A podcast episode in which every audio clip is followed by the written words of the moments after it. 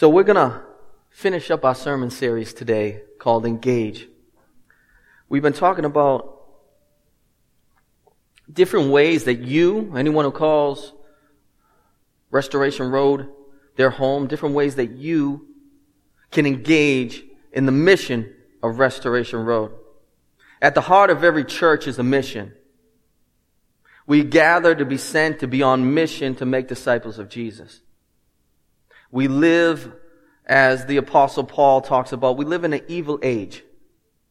We live in a broken age. We live in an age where people need restoration in Jesus. And it's only by Him that lives are restored, reconciled to Him, reconciled to community, and reconciled to purpose. There is no other mediator, we learn in the scriptures, between God and man except for Jesus Christ. So we have been given a mission by our Master and by our Savior to live all of life, every moment, every minute, every day, every month, every season, for His glory and for His mission. He uses us as instruments in people's life to shine forth His gospel, to speak His gospel, to demonstrate His gospel, to live out His gospel. As we talked about last week, we can be lights when, when people see even the way we love one another, the way we live our lives, it shows them there's a God in heaven. Our mission is to see people restored by the gospel. And one of the ways we see people restored by the gospel is we give. We give financially, right? I got you here on Super Bowl Sunday to talk about giving financially. Gotcha. The intro was pretty hot though, so I slipped it in there on the other end. But what I want us to be as a church, I want us to be how you can really measure a man's heart, a woman's heart, is how they manage their money. Are they givers? Do they see their money as ways to fuel this mission of God to see people restored? Are they either overspenders or barriers? Usually we find ourselves in those different categories. Like we just get money to frivolously spend it, or we get money to bury it. What Jesus wants to do is he wants to give us money to invest it in his mission and of course to supply our basic needs. And that's why Jesus preached about money a lot because Jesus was a heart preacher. He didn't preach just to get to religious folk. He got to get, he preached to preach to the individual and the masses and get to people's hearts. And when he talked about money, he always brought it to the place when it came to money about where's your heart? So this message is really about the heart, but the extension of that is money. And I want to open up with this question. We've talked about ways to engage in the mission by attending and inviting. And many are doing great today because you attended.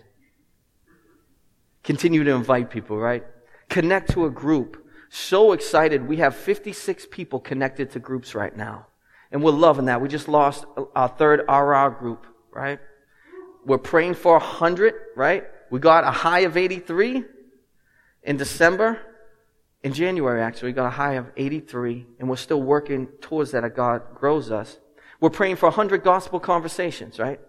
We had eight of them in the month of January. I'm just giving you the mission report here. We also talked about serving. I want each one of you to use the gifts that God has given you in concert for the mission of God. And how can we come alongside you to help you activate those gifts for the glory of God? And today we'll talk about engaging the mission by giving. And so I want to ask you this this question right here to kind of get our hearts in the place where maybe Jesus wants them. What is your greatest experience when it comes to money? Is it a time when you received money or a time when you gave money? What is your greatest experience with money? Is it a time when you received money or a time when you gave money? And so I want to turn to the, to the scriptures, and this is the verse we'll be coming out of today to kind of shape that question. It's Acts 20, chapter 20, verse 35. Acts chapter 20 verse 35. It says, In all things I have shown you that by working hard in this way, we must help the weak and remember the words of the Lord Jesus, how he himself said, it is more blessed to give than to receive. It is more blessed to give than to receive. This is the heart of our Savior Jesus, our Master, our God, our King. He's teaching us about money. And he's saying, it is more blessed to give than to receive. I don't know. Let me give you this example that's helpful to me to show you this principle of a life lived that models it's better to give than receive. I don't watch Jimmy Kimmel much, but back in the day, Jimmy Kimmel's show, he had a legendary character on his show, his Uncle Frank. I don't know if anyone knew Uncle Frank on the Jimmy Kimmel show.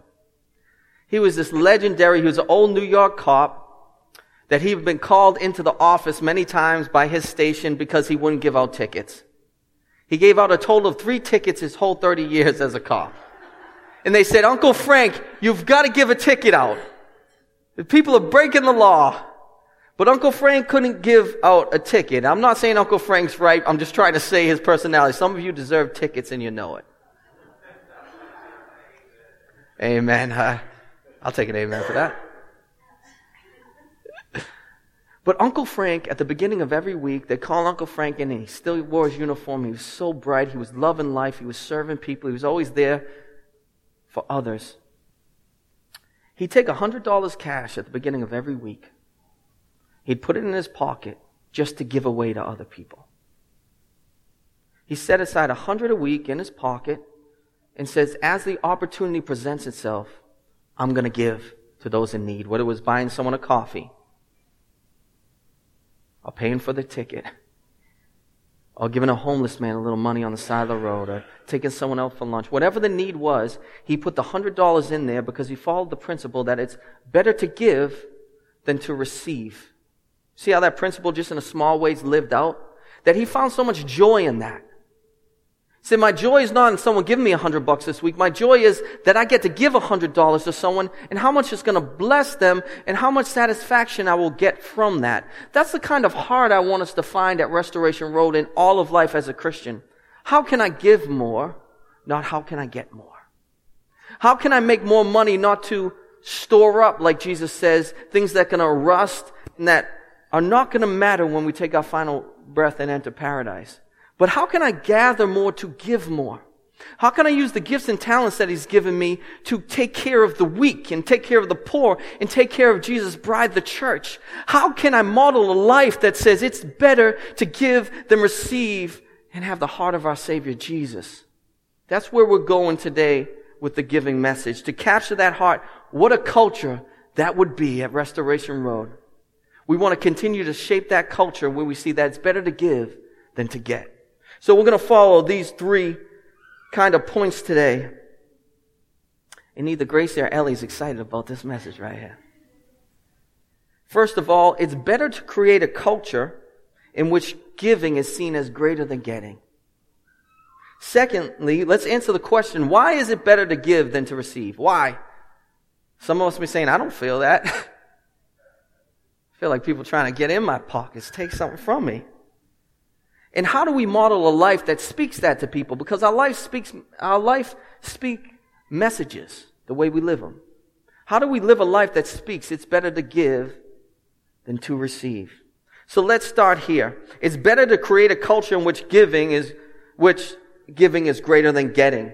In this passage in Acts 20, 35, what Apostle Paul had did, or done, is he had called all the elders of Ephesus together. He says, I got an important message for you. He calls all the elders, all the pastors who are leading and creating culture in these churches. He calls them together with an important message. And part of the important message is you must model a culture that is built around the teaching of our Savior Jesus that it's better to give than to get. This is one of the most important things you'll see. The way I've lived my life, the way I've had some and I've had little, the way I work hard, I try to model you what it looks like, model to you what it looks like that is better to give than to receive. He says this is of the greatest importance that you build churches that take care of the weak by giving more than you get. See, this is at the heart of the Christian faith. See, the early church, they poured themselves out. They said, money is not our primary motivator. Seeing people restored by the gospel is our primary motivator. We're going to use money and put it in its right place for what it's supposed to be used for. That's to fuel the mission of God. This is how he's teaching them to approach and handle money. Because Jesus knows that to get people's hearts, you must teach them what's most important first. That's why he says you can't serve two masters. You'll either serve God or you'll serve money. And it's very interesting that our Savior says, He breaks it down to those two. Either you're going to bow down to me and the actions of your life are going to be submissive to my will, or you're going to bow down to money. And we understand that in Boston culture, don't we? One of the richest areas in the nation, if not the world. We have the best medical centers, the best banks, we have the best schools, we have all those. So we have money around here. That's why it cost $2 million for a 500 square foot home around here. Right? It's important that we understand that money should never be the primary motivator in our life. Jesus is telling us that because it will leave us empty. Our Savior loves us enough to say, don't live your life for money because it's going to leave you empty. You think it's going to get you what you want, but it's going to leave you with a lot of things, a lot of pain, and a lot of lost opportunities and regrets. That's why to many of his missionaries he said, don't take anything with you. Take anything with you. Don't seek after money, seek after me, and the rest will follow. Jesus says, I'll take care of every one of your needs your house, your shelter, your needs, your food, your clothes. He said, Look at the lilies of the field. Do they look stressed out? But how beautiful are they? Look at the birds of the air. Not a one of them falls to the sky without my care. I say that to know we have no reason to fear about money. Our Savior's got that. What we need to be worried about and concerned about is the issues of the heart. Is our number one motivator to give financially to fuel the mission of God, to see people's lives restored. Now, he did not say money was a bad thing, but he did say money's a bad primary motivator.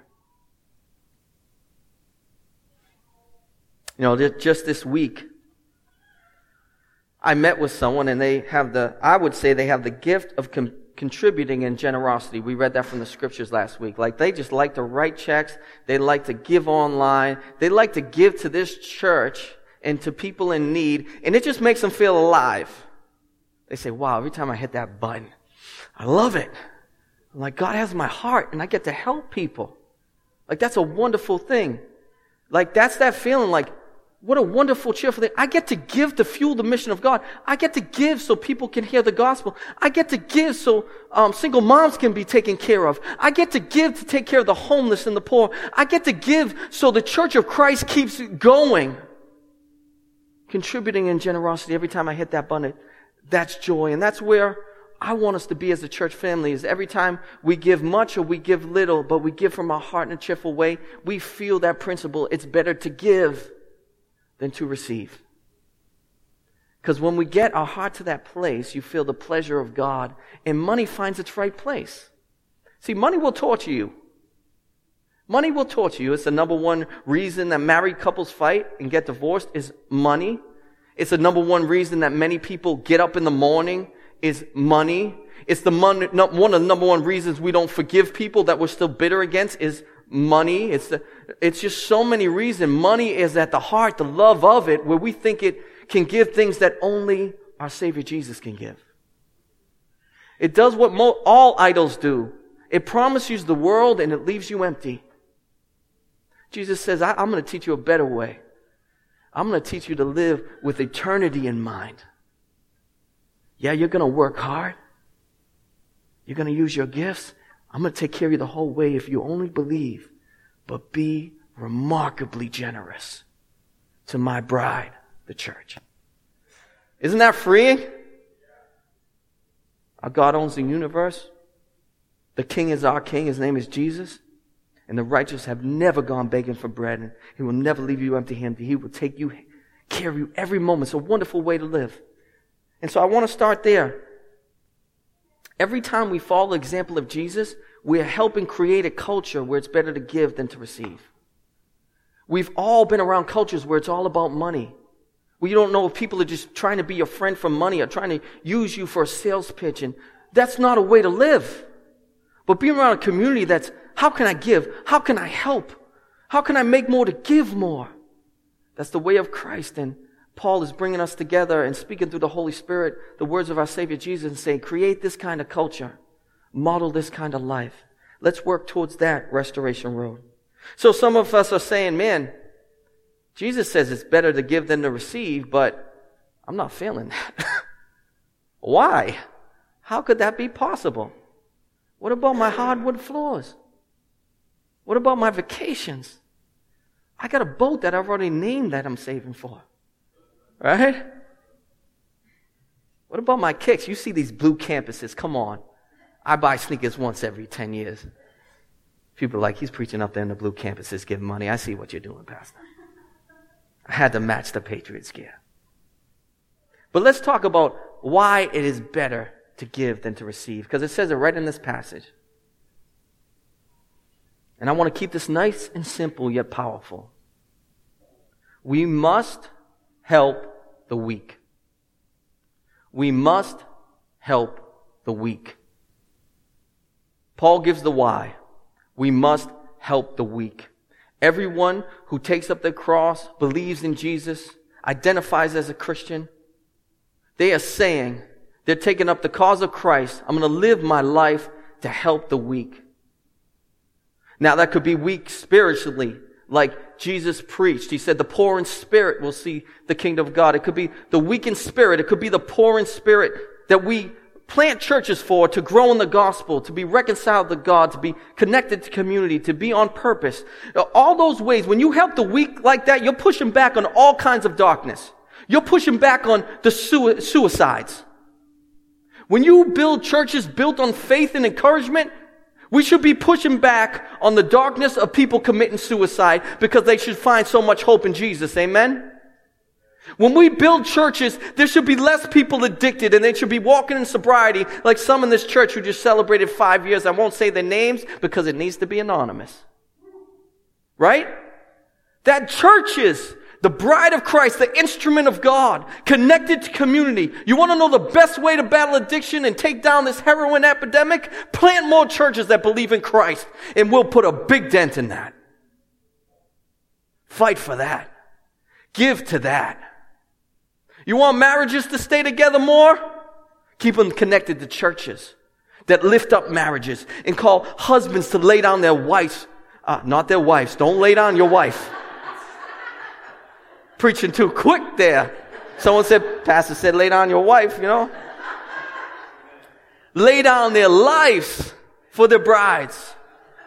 you remember it now. Wives who love their husbands and speak highly of their husbands. How about a culture where there's not just wives like, my, my husband's a dud? Right? But wife saying, my husband is someone who's given all he got to lay down his life for this family. He works hard. He loves me. He loves his children. He's a sinner just like me, but it's great to see his heart fighting like Jesus for his bride. You know how you do that? You give to the weak. You help the weak. You plant churches and you promote godly ethics and values fueled by the Holy Spirit. That's worth giving towards. Those are great investments. You know, another category of helping the weak, the why behind we give, is because those who have fallen on hard times financially and need assistance to get back on their feet. This could be someone who has lost a job, fallen ill and can't work, or like we talked about, struggling with addiction and lost everything because of it. I had a, a few years ago, it was at the beginning of starting this church, um, Someone in this church was just in the early months of overcoming addiction. They're coming up on five years now. I won't say their name. And I asked them if they were going home to visit their parents for Christmas. I said, "You going home to visit your parents?" He, and he he was uh, he he almost cried in the middle of the hallway back at Nazareth Academy. He said, "I can't because I can't buy gifts for them." He said, "I'm ashamed of myself. I can't go home and buy gifts." So I'm not going to go see them. And so I, I, forget what I had in my pocket. I had $23 or $43. I can't remember what I had. So I gave it to him. And the reason I share the story is because I felt so joyful. I felt like God's grace to me that I could give him cash, that I had anything in my wallet, because that's God's grace too, that we have anything in our wallet. We could be destitute tomorrow with one tragedy. One tragedy, we could have no cash in that wallet. So by the grace of God, we have any dollar in our bank. And I, um, I gave it to him and I, I felt the power of the Holy Spirit when he cried and said, thank you so much. And he went and bought gifts and he was able to visit his family. The reason I share that story is because do you know that now he's the one of the most generous givers in this church? He went from, I can't afford mo- I can't afford to buy gifts for my family, so I'm ashamed to go home.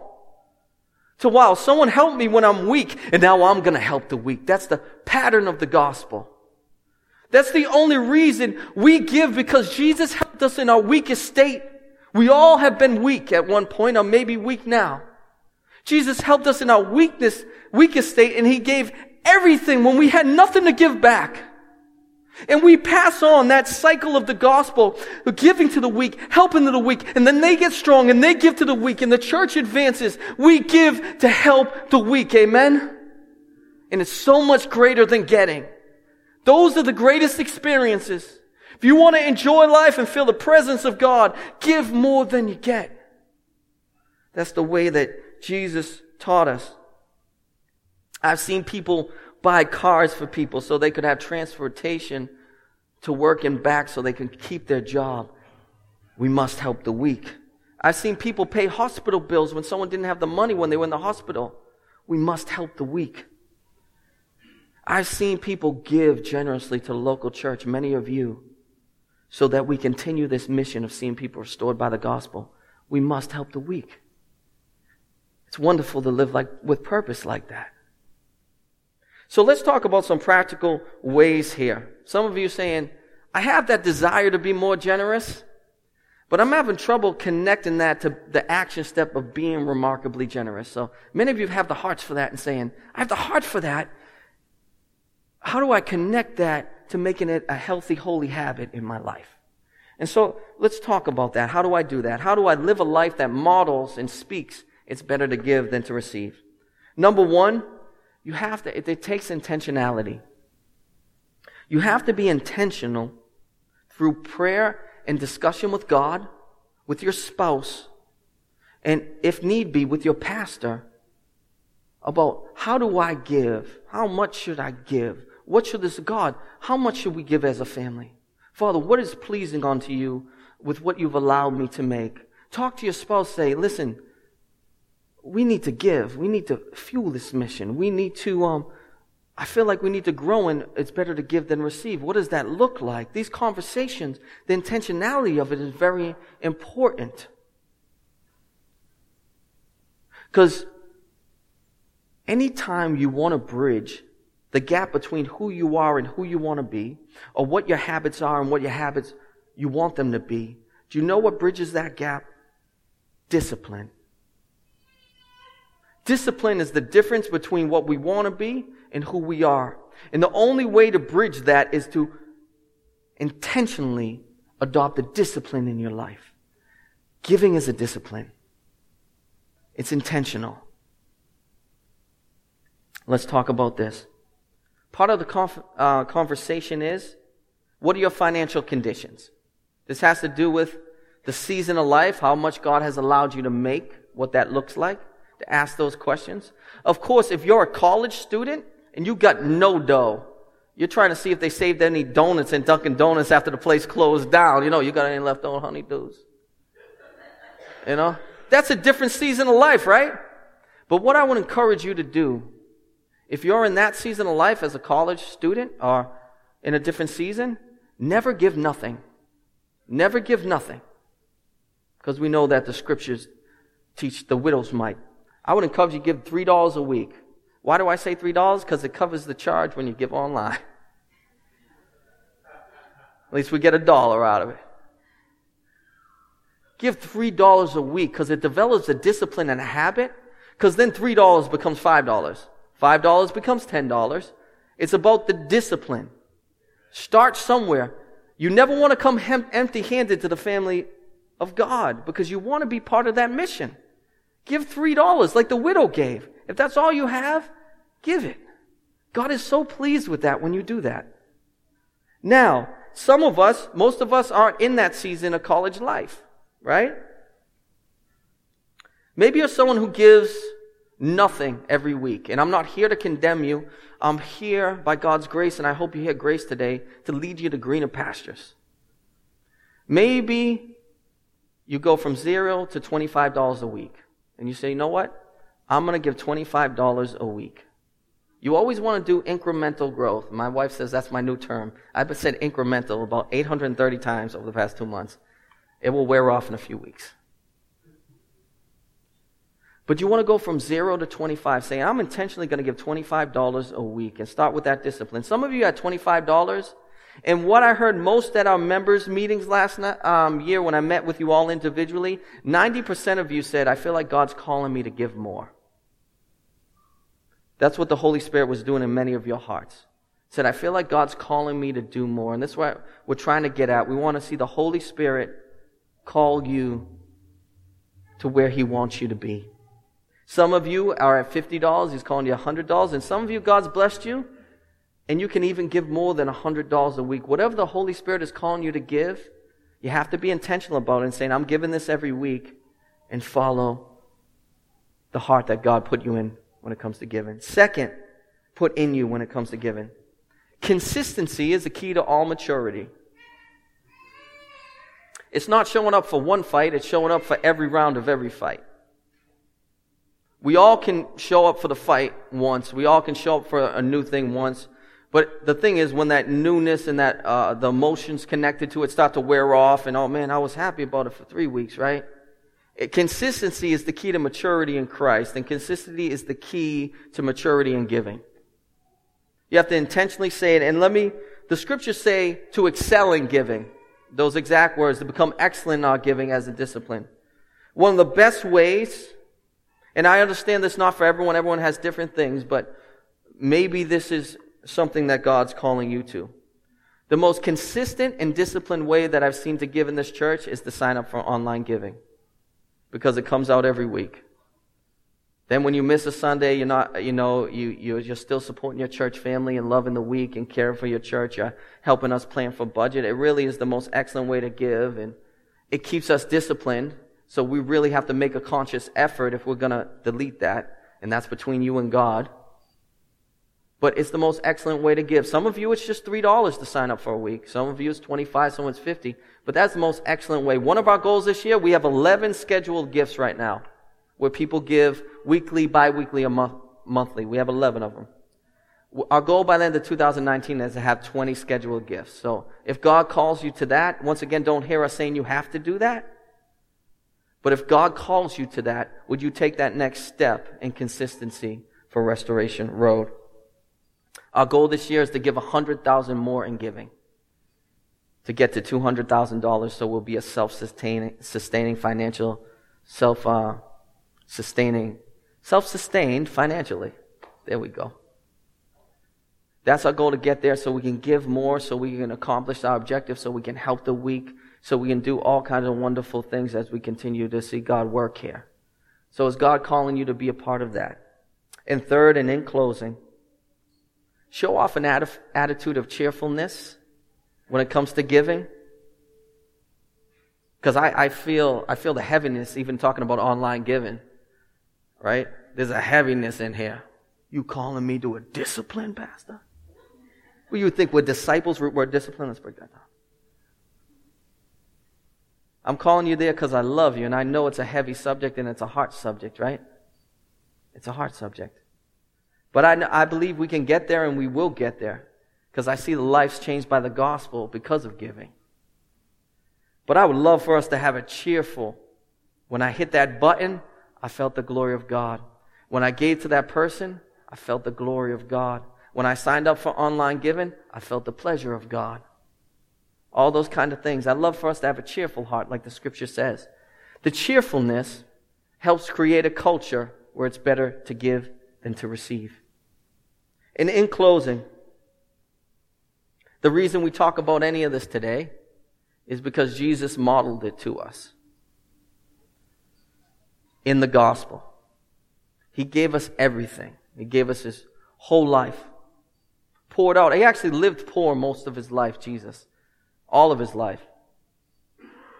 Homeless, traveling, preaching, not having much, given all he had. He taught us that it was better to give than to receive. He taught us that the best way to live our life is to help the weak. So Restoration Road, let 2019 be the year that we don't gather up more debt, but we gather up more to donate more to care for the weak and to fuel the mission of God. Amen. So that's the close of our sermon series. I want to review real quick in a few sentences. We engage the mission of a church in 2019 by attending and inviting. We engage the mission of the church by connecting to the group, to a group. We engage the mission of the church by serving with the gifts that God has given you.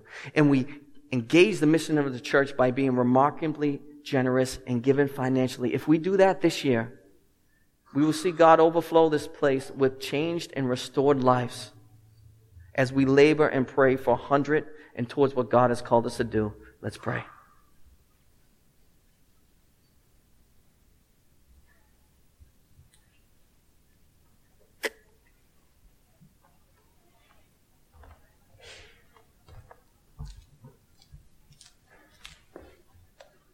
Heavenly Father, we want to give you our hearts. Holy Spirit, would you capture all of our hearts in generosity this year? Will we follow this principle, Father? Would you hear our voice now collectively as I speak on behalf of this church family? Would you help us, Father, to be more generous, to learn what it means in life and action to give more than we receive, and that it's more blessed to give than to receive.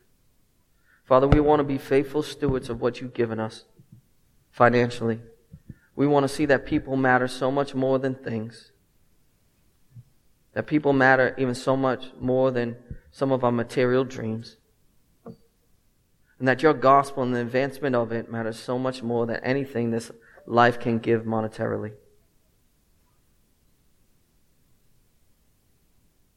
Father, I would love for us to be known as a remarkably generous church where that cares for one another, that cares for the weak, and that overflows into these towns and these cities where Restoration Road, because of your gospel, overflows with remarkable generosity and is able to care for so many broken people, Father. As we, we talked about during the sermon, Lord, I pray that our giving would fuel more people deciding to live instead of taking their lives. That our giving would fuel more people walking in sobriety instead of uh, dying to overdose, Father. I would, I pray that our giving fuels more marriages staying together because of the gospel of Jesus Christ.